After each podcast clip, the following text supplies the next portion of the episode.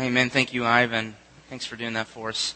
Uh, good morning. My name is Drew Bennett. I'm one of the pastors here at Church of the Redeemer. We've been in the middle of a series for the last few weeks, going through the, the Sermon on the Mount, which uh, is a very famous portion of our scriptures uh, and very familiar to many of us. And so this morning we come uh, to my personal uh, favorite uh, text where Jesus begins to talk about anxiety. Really, it's a two-part deal from last week, and so we need to pick up right there uh, in Matthew 6, chapter, chapter 6, verses 25 through 34. Uh, you'll see in your worship folder that I've printed it from the, the ESV, and then I also printed for you the message because I just find it to be really helpful and some of the nuances. And so we're going to read uh, together from the ESV uh, first, and let's just let's let's just ponder what Jesus has to say to us here uh, in this passage from Matthew six. Jesus says, "Therefore I tell you, do not be anxious about your life, what you will eat or what you will drink, nor about your body, what you will put on. Is not life more than food, and the body more than clothing? Look at the birds of the air; they neither sow nor reap nor gather into barns, and yet your heavenly Father feeds them. And are you not more valuable than they?" And which of you, by being anxious, can add a single hour to his span of life? And why are you anxious about clothing? Consider the lilies of the field, how they grow. They neither toil nor spin, and yet I tell you, even Solomon in all his glory was not arrayed like one of these. But if God so clothes the grass of the field, which is today alive and tomorrow is thrown into the oven, will he not much more clothe you, O you of little faith? Therefore, do not be anxious, saying, What shall we eat, or what shall we drink, or what shall we wear?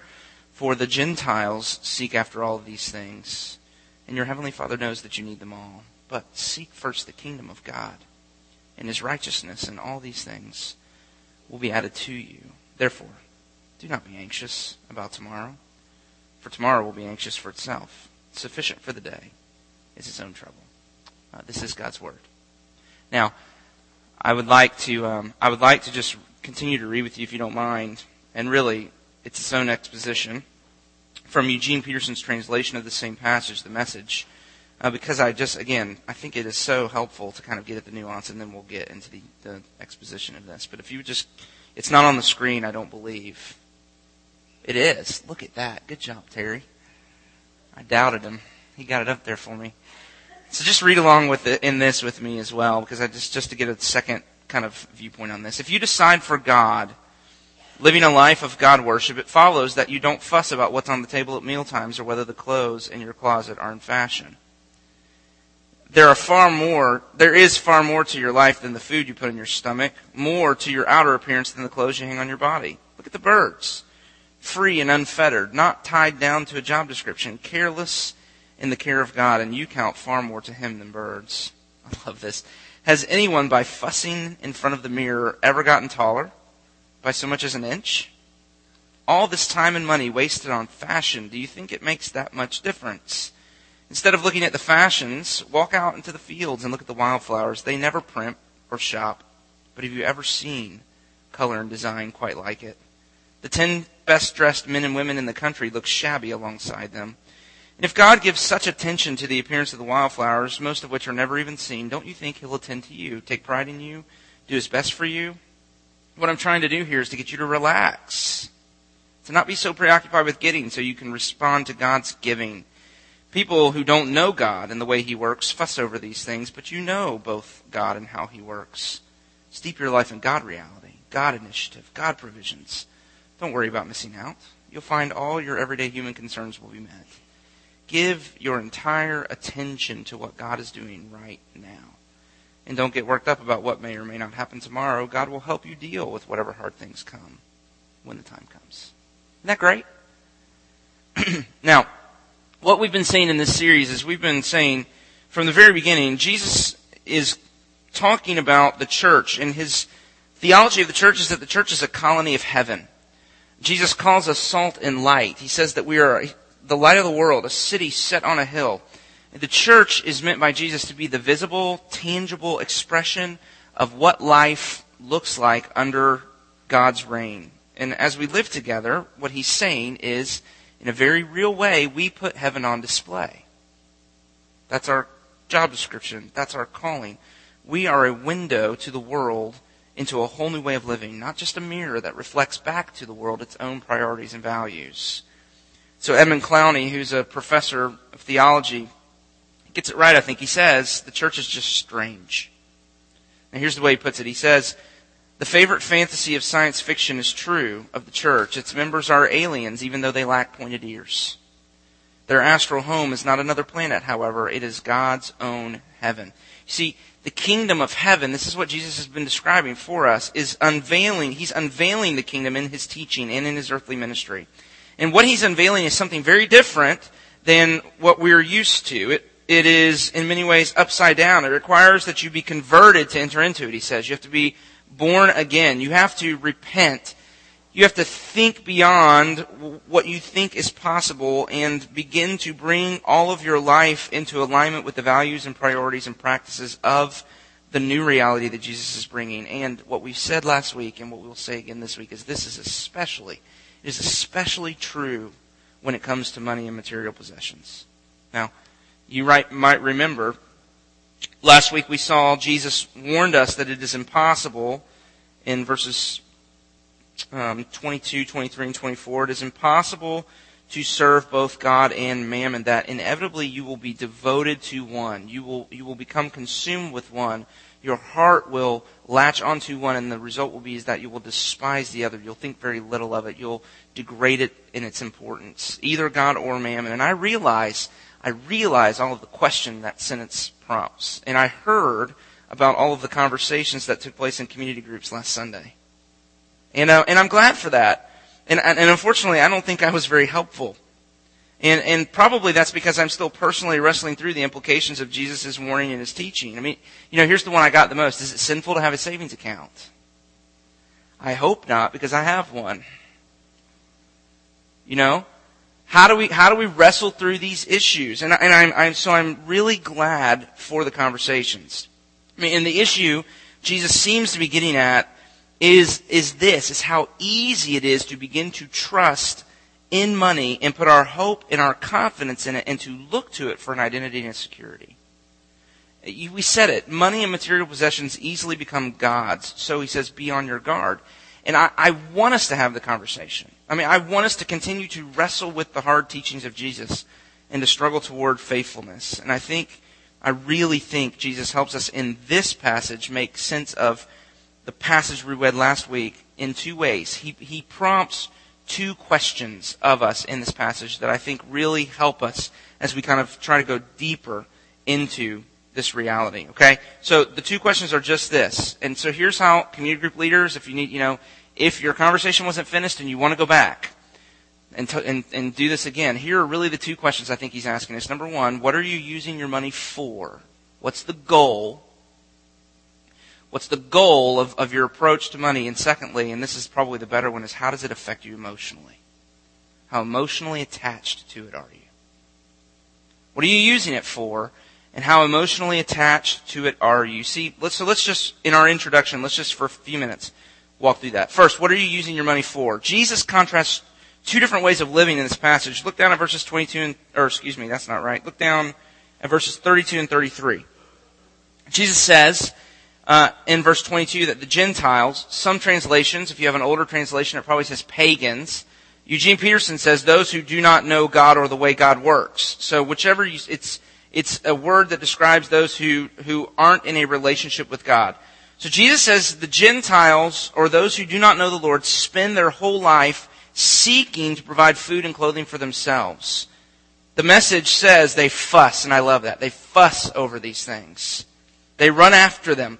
They seek them because they believe it's up to them to provide for themselves, but not us. You see, if you believe in Jesus, in verse 33, he says, don't seek to provide for yourself. That's God's job. You seek the kingdom of God and the righteousness of the kingdom. You see, that helps me. I mean, that really helps me because see, here, here's the test. Here's how you test your attitude towards money. It's how you know whether or not you're serving God or money, like we talked about last week. It's just this. It's the why. It's not so much the what. It's not, it's the why. It's the heart motivation. It's the issue. That's the issue. It's the goal. It's what you're pursuing. It's what you're seeking. I mean, the issue isn't whether you have money, but why you feel like you need it and what you're using it for. That's the issue Jesus is getting at. And here's what Jesus is saying. He's saying in verse 33, the kingdom of heaven is invading the world and it's bringing a righteousness. And that word just means the, the kingdom of heaven is coming and it's straightening things out. It's healing human community. In the kingdom heaven is coming to earth and what Jesus wants us to see is we can enter into it right now. And Jesus says you should you should take all of your life. You should take your time and your talents and your treasures and you should be plunging them. You should be investing them in that. He says, seek first the kingdom there, verse 33. In other words, make it your priority. Make it the very first consideration. Let it have the best of you. Do everything you have to to enter it and live in it and take it to the ends of the earth. And so, see, this is what we have to wrestle with. I mean, this question you know, all of your working and toiling and saving and all of the drive with which you live, are you seeking a nice, safe, comfortable life for your family or are you seeking the kingdom? That's the question. That's how you know. Is your ultimate allegiance to the kingdom of God? Is your ultimate desire to see the kingdom come? Are you able to take your money and sacrificially give it away for the sake of the kingdom? That's what Jesus wants to know. You see, if you love money, you won't be able to part with it. You'll make it your identity and security. You'll put your hope and confidence in it, and you'll want to keep it all for yourself. And so, if you're still unsure about your attachment to these things, there's a second test Jesus gives us in this passage to gauge our, our, our love or our attachment to money and material possessions, and that's just this. And here's where, here's where I just get completely personally exposed. He asks, How anxious are you? How anxious are you about it? If your life is full of anxiety, it is a sign about, you know, about money. It's a sign that you love it and you've put your trust in it and you're afraid of losing it. And here's what Jesus wants us to see. He says, anxiety will keep you from seeking first the kingdom of God and his righteousness, so we have to deal with it. Three times. Three times in this passage, Jesus says, do not be anxious. Now let me warn us of one thing before we move into looking at these the points in our outline, and that is just this. There, I realize there are people in this room who, who are suffering or have suffered with depression and anxiety that is beyond what we have time to talk about here. I don't want to make light of their struggles. There are no easy solutions to all that. I, you know, we, we just talked about this. You got to be really careful with a sermon on anxiety because you, there are certain situations to which it applies and certain that it doesn't. But I don't want to give us an out either. Th- you know, this isn't a sermon about anxiety. It's a sermon about how money affects us and how when we give our hearts to it and make it our functional Savior, a lot of times the residue is that we feel anxiety, and the anxiety reveals our idolatry and our unbelief. So that's what we've got to talk about this morning. Uh, if you look at your outline with me very quickly, there are three points there. There should be two. Um, as I wrestled with this, there's really just two things that I want to ask this morning, but it kind of comes in two parts at the beginning there, so we'll figure that out. But two things I want to talk about with you this morning from this passage in greater detail. And the first is, is where does anxiety come from? What does it expose? Where does it come from? And then secondly, how do we overcome it so that we can seek first the kingdom? So where does anxiety come from? What's it expose? What's it, what's it, how's it telling on our hearts? And then when we learn that, secondly, how can we overcome it so that we can seek first the kingdom? Okay, so let's just start right here uh, with this idea of little faith. Where does anxiety come from? I, I want to tell a little, a brief story. Uh, I came to a place in my life a number of years ago where my life did not match my theology, where my faith, or excuse me, my life did not make sense of what I believed to be true about God. It was really, in many ways, a crisis of faith. Uh, and we were serving at a church in the city at the time, and, and, and Ashley and I decided to leave the church and give up a steady income and health insurance paid for by the church and all those things and to live by faith. And if you'd known me at the time, you would have known how impossibly hard it felt uh, because of my love for money and the lifestyle and the security that came with it. But we did it. And for four years, about four years, um, I traveled overseas and around the country and spoke at different places and trained pastors. Uh, we went through a four-year period of time where we didn't buy any new clothes or eat out very much. Where, believe it or not, Ashley cut my hair and cut the boys' hair uh, which she's thankful is now no longer the case, and I am too, quite honestly. she learned a lot over the over those four years, but it was kind of rough at the beginning. Uh, somehow we made it work, but it was hard because of the constant anxiety that I felt about our, our financial situation, quite honestly, and, and it really aggravated at times for a number of different issues. And I, I just I look back and I think I almost missed out on it uh, because of my anxiety. And you see, this passage, the reason I, I just tell that little brief bit is this passage was the passage that motivated the change in our lives, and that really sustained me personally through that that four or five year time. Um, see, it was a work that God had to do in me that He, because He loved me, forced me to confront my fear and my worry because He knew that lurking behind the anxiety and the fear and the worry that I lived with was something far more dangerous. He knew I had a little faith. And that is exactly what Jesus accuses all of us of in this passage. If you look at verse 30, he, the, really the accusation comes down to this. He says, Oh, you of little faith. In other words, what he's saying is if you're full of anxiety about money, you have a little faith. In other words, you're living in unbelief. And it's interesting. Four more times in the Gospel of Matthew, Jesus offers the same rebuke to his disciples. The first time, when they're in, when he calms the storm, you remember they're in the boat, and the winds and the waves are raging, and he says, Oh, you of little faith. The second time, he says it to Peter as Peter's walking out on the water to meet him as Jesus comes walking on the water. The third time is a time where they don't have bread and Jesus asks them a question about bread and they start to panic that they don't have what they need and he's hoping, you know, for things and they're not going to be able to meet his expectations. And the fourth time is a time when they are, trying to cast out a demon from a, a person and they can't seem to do it. And in each case, here's what happens. The disciples were confronted with a difficult circumstance a raging storm threatening to destroy the boat, you know, a problem they couldn't solve, a need they could not take care of on their own. And, and here's the thing. And each time they responded with anxiety. They got full of fear and started to despair. And I say it was a rebuke on Jesus' part because in each case, what's amazing if you read the stories, and we'll get to them as we go throughout the Gospel of Matthew, is in each case, Jesus is right there. He's right there in the boat as the storm is raging. He's right beside them on the road. And, and, instead of turning to Him in their need and anchoring their hope, putting their hope in His power and His love, they let the difficulty of their circumstances overwhelm them and they become afraid.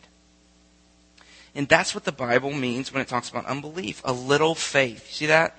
A little faith. Unbelief is, is seeing Jesus with peripheral vision. It's having a low opinion of Him in reference to the circumstances of our lives. In the case of the disciples in the boat, take that as an example. The winds begin to blow, right? And the, the waves crash against the side of the boat, and Jesus is there asleep. But, but again, he's peripheral. He's marginal. He really matters very little. He, what defines their reality is the power of the storm. They're afraid when they shouldn't be because, I mean, who's in the boat?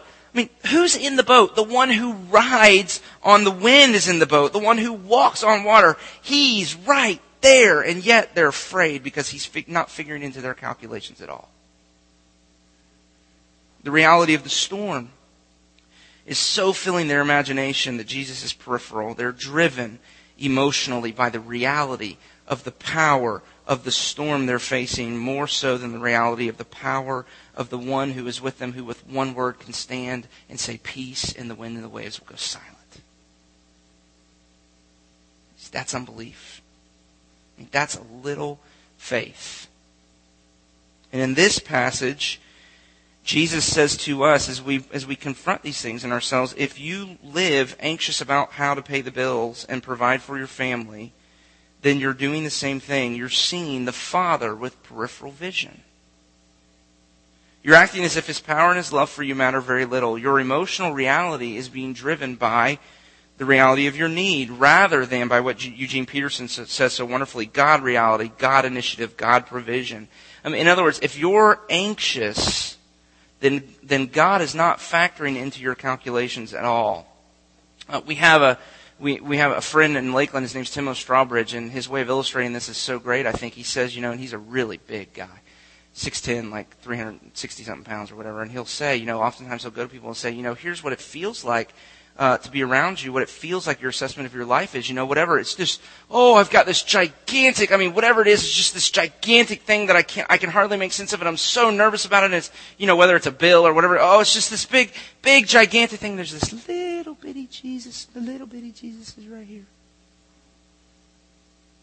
You know? And Jesus says if you live that way, it's no different from paganism. I mean, it's no different than living like somebody who doesn't know God and doesn't know how He works. It's practical atheism. You've got this gigantic thing on the horizon of your life, and, and yet there's this just little, this little, little itty bitty Jesus that's in the middle, and really He's powerless against what you're facing. And so, if we're anxious, what He's wanting us to see is that we're seeing the Father with peripheral vision. Anxiety, in other words, is a red flag that you're not just making little of God. Here's what Jesus wants us to see it's not just that we're making little of him, it's that we've been replacing him. Jesus says if you're anxious, it's because money and material possessions have taken title to our heart, to your heart's functional trust, preoccupation, and loyalty. In other words, money's become your idol. This is what he talked about last week. It's become the thing you've put your confidence in, the thing you're relying on to give you an identity and to make you safe. It's become your God. The one thing you know you can't live without, the thing you have to have and you're relying on it. And the reason you're anxious is that for some reason it's being threatened. I mean, your anxiety helps you gauge to what degree you've put your hope in money instead of in God. And for example, if your joy is tracked with the stock market over the past 18 months as it's gone down, down, down, down, down, it's a sure sign that you're hoping in wealth and not hoping in God to save you because God has not changed. You hear that? If you put your hope in Him, if you put your hope in Him, then different circumstances don't create anxiety. Because the circumstances might change, but He doesn't. A couple of stories from my own life and how this has worked itself out. And you, these are, they're kind of funny, but they're tragic at the same time. Well, the first one's funny, the second one's not. But um, I remember a time in thinking through kind of how this happens to me. I, I remember a time Jonathan and Jamie were actually missionaries in Wales for about a year, and we decided to take a family trip, and we only had two at the time, Canaan and Isaac. And, um, and we had this great idea of on the way out of the country after being with them for a couple of weeks, we were going to spend a couple of days in um, London. And so I, I hopped on the train from Wales to London with Ellie and Canaan, who I don't know how, maybe four years old at the time. And when I got to Paddington Station, I reached inside of my um, coat pocket to pull out my little man purse that I was carrying that had all four of our passports, all of our money and our credit cards, and it was gone. Um, I contend it was stolen. Jamie and Ashley said I lost them. Either way, I freaked. I mean, I freaked. Um, and so here we were in downtown London with no money. I think Ashley had one credit card that was available. Uh, we, you know, we no plane tickets. Our passports were gone. We ran to the embassy. And other, it, it, what happened was we ended up staying there two or three uh, extra nights, or it felt like that anyway. But I know I didn't sleep and I didn't eat for about four days. And, and it was right at the time where the dollar was next to the pound. So literally, we were paying like $350 a night for a hotel room. Um, and we had to stay, you know, so it was costing us almost like, it felt like $2,000 a day to stay in London. And here we're poor starving missionaries trying to make this thing work. And I, I literally, I literally lost control. I mean, I, and there's so many stories that came out of that. I just, what that, you know, the anxiety that built up in me because of my, how my, you know, my love of money was being threatened. And I remember another time when we didn't have any money, and um, we found out we were pregnant with with Abby. And then a couple of weeks later, because of fault of my own, I got word that our health insurance had lapsed. Um, and I remember, I freaked, and rightly so, right? Uh, and we ended up having to have her on Medicaid, and, and God provided in ways that we can't possibly imagine. But I just, I just began to think back in all the times in my life where I've been exposed in this for all of the ways that my strategies, I'm very good at figuring out how to keep myself safe. And a lot of times they really do involve money as a strategy for how to do that. And then the times when life comes crashing in and begins to rip my strategies apart, I remember it just feels like your life is coming to an end. And I literally didn't sleep. I didn't eat. Didn't pray. In 1 Timothy 6:17, Paul says to the church, he says, "As for the rich in this present age, charge them not to be haughty, nor to set their hope on the uncertainty of riches, but on God who richly provides us with everything to enjoy." And so Paul Paul says two things about money in that, in that verse. He says, first, that there's something about money, we set our hope on it. And that ultimately, number two, it's uncertain. He says, charge those who are rich to not set their hope on their riches. money can make you feel safe. That's what he's saying. It can give you social currency. Jesus cast money, remember, as mammon, capital M, as a rival God, that we, that there's something about it that our hearts just go out to it and we, we easily make it a God. But ultimately, Paul says, there in 1 Timothy 6, is money can't save you. Money will let you down. Eventually there'll come some kind of life circumstances that will prove money completely powerless. You see, they give you a feeling of being safe. But ultimately, money and material possessions fail to come through on what they promise, and that's where the anxiety comes from. It's, it's a result of your money idol disappointing you.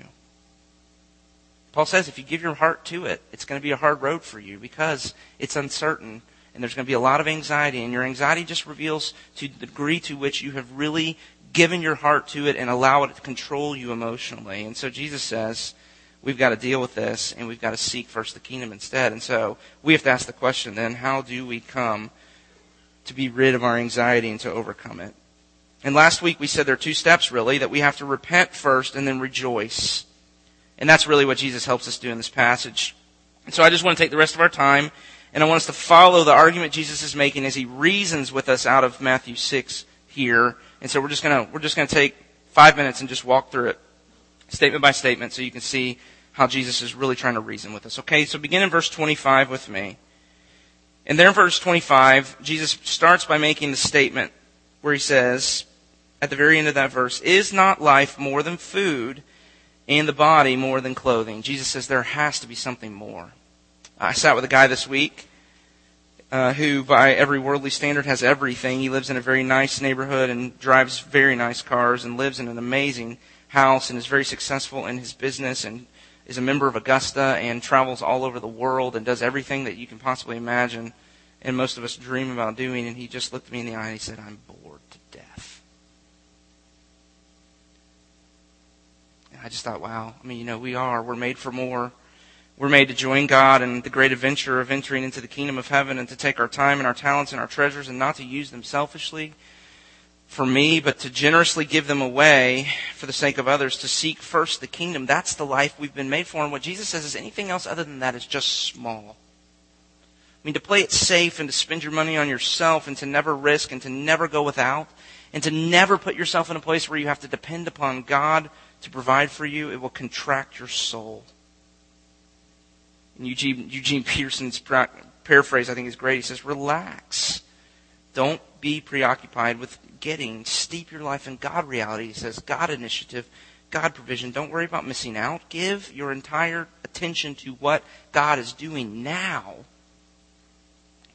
His point is that you can really live that way if your heart can get free of the love of money because God promises to meet your needs. There has to be something more. And you really can live there because God promises to meet your needs. And then he gives two illustrations to support his argument. So keep going with me. Verse 26. He says, Look at the birds of the air.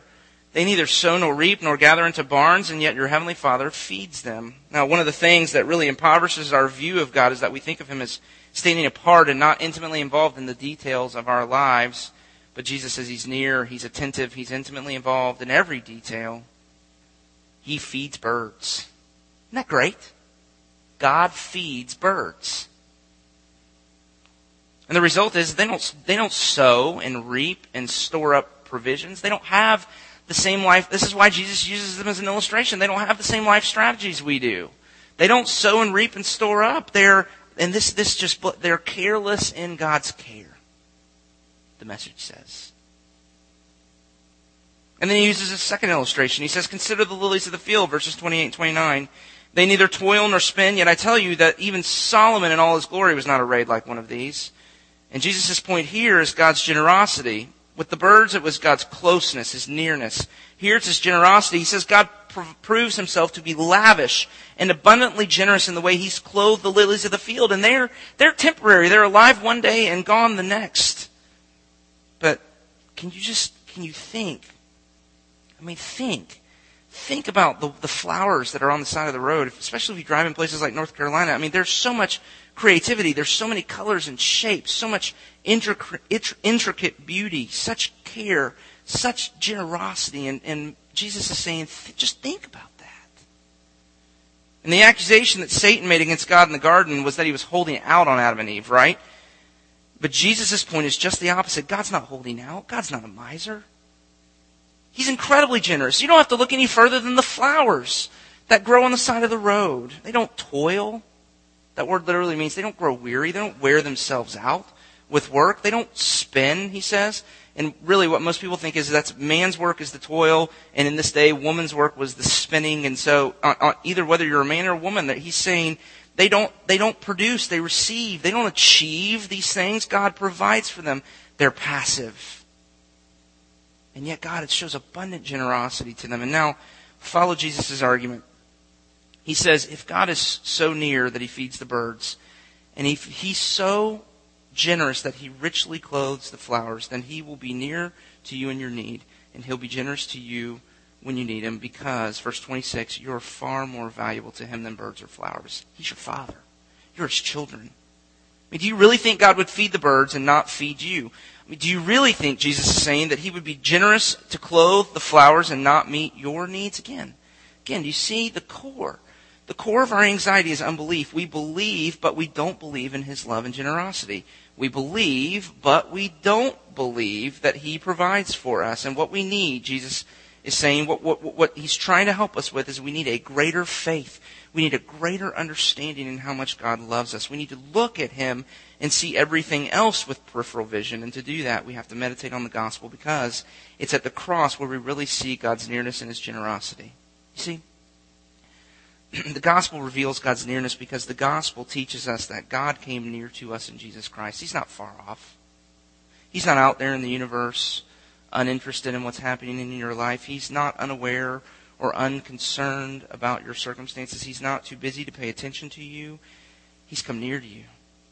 In Jesus Christ, God put on flesh and blood and He came into the world. He is Emmanuel, God with us.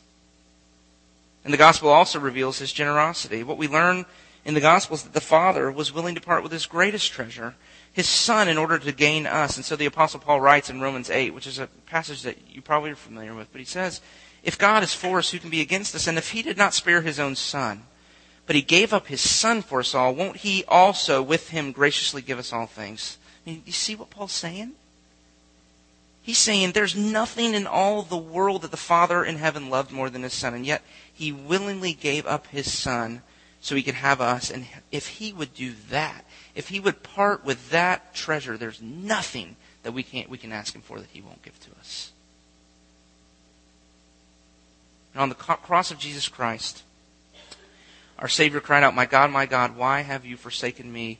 And in the transaction that happened on the cross, the Father turned his face away from his Son so that he could turn his face to us this morning and say, I'll never leave you. I'll never forsake you. And so the writer of the Hebrews, meditating on this, says, Keep your life free of the love of money and be content with what you have. For he has said, I will never leave you nor forsake you. So we can confidently say, The Lord is my helper. I will not fear. Isn't that great? You see that? He says, until you get there, until you can confidently say, He's for me, He'll never leave me, I will not fear, you'll keep using money to try to provide for yourself, to try to protect yourself, and to try to deal with your fear until you can rest in God's love for you in Jesus Christ and live as the birds do, careless in His care, you'll be full of anxiety. And in your anxiety, you'll never seek first the kingdom of God and His righteousness. We need a greater faith. We need a deeper understanding of the gospel. So, two points of application as we come to a close this morning. And they're just this first. As you wrestle through what it means for you to use your money faithfully, I remember just, just a just a way of thinking about that. I, I just would say the gospel is our model. I remember being in a chapel service at RTS in 1997, and there was this dorky guy that looked like he was straight up out of the 1950s, up at the front with big glasses and, an, and a gray suit that just was horrible. And I said, "Who in the world is that guy?" And he introduced himself as John Piper. And I'll remember in that, in that lecture he gave, he said, here's the reality of the gospel. The movement of the gospel is always, the gospel moves away from comfort and toward need. But the move of the American culture, the drift that happens in America is we move away from need toward comfort.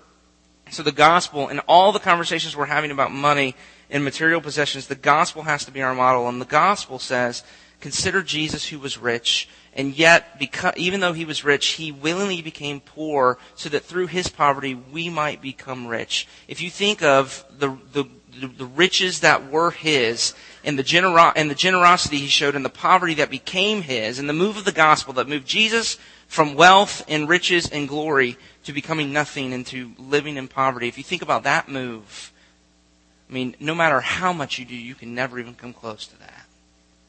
But if the gospel is our model, we have to begin to figure out how to live the reality of the move of the gospel toward us as we move out toward other people. And to do that, to do that, to really even become, get close to that kind of faithfulness, we're going to have to put into place all kinds of spiritual practices. So Jesus says, look at the birds, consider the lilies, put your mind on how God has been faithful to you. I mean, it's so easy to let the struggles and the worries of our life center our world, that our needs and our wants become the pole star around which we take our bearings. And Jesus is calling us to something entirely different. He says that our imagination have, has to become thoroughly God dominated.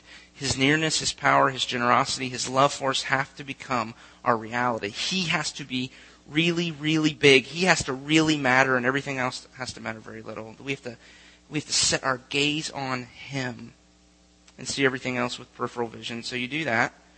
How do you do that? You do that by reading and meditating and praying the Scriptures daily, by being in worship week after week, listening as we read the Scriptures to one another and sing hymns to one another and try to put our words to faith, and as we celebrate the Lord's Supper together by plugging into a community group that's trying to wrestle with these issues, to preach the gospel to one another. I mean, these are the means by which you really begin to understand, by which you really begin to see Him. That's how it works.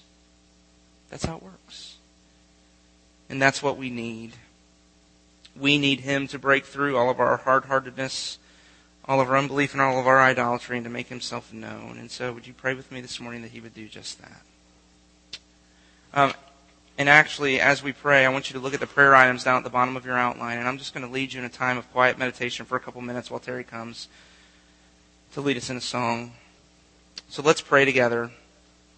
And I want you to pray by worshiping the Lord. Begin by worshiping the Lord. Let me ask a couple questions as you meditate. How have you sensed God's nearness this week? And how have you experienced His generosity this week? Would you just begin to think through those things and pray?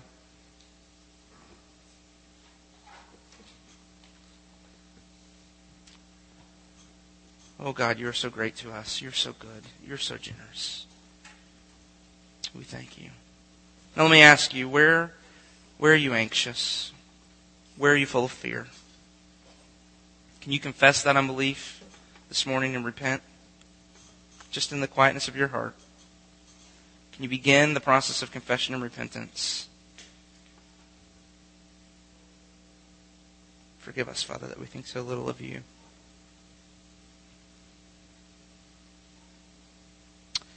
And then finally, can we rejoice in the gospel of Jesus Christ?